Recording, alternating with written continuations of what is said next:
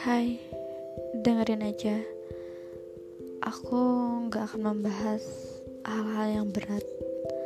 Di sini aku hanya mau bercerita tentang hal-hal kecil yang selalu ada dalam pikiranku, tentang hal-hal yang pernah aku alami, tentang hal-hal yang pernah aku baca, aku lihat, dan aku dengar. Pokoknya dengerin aja. Aku harap kalian bisa menjadi pendengar yang baik.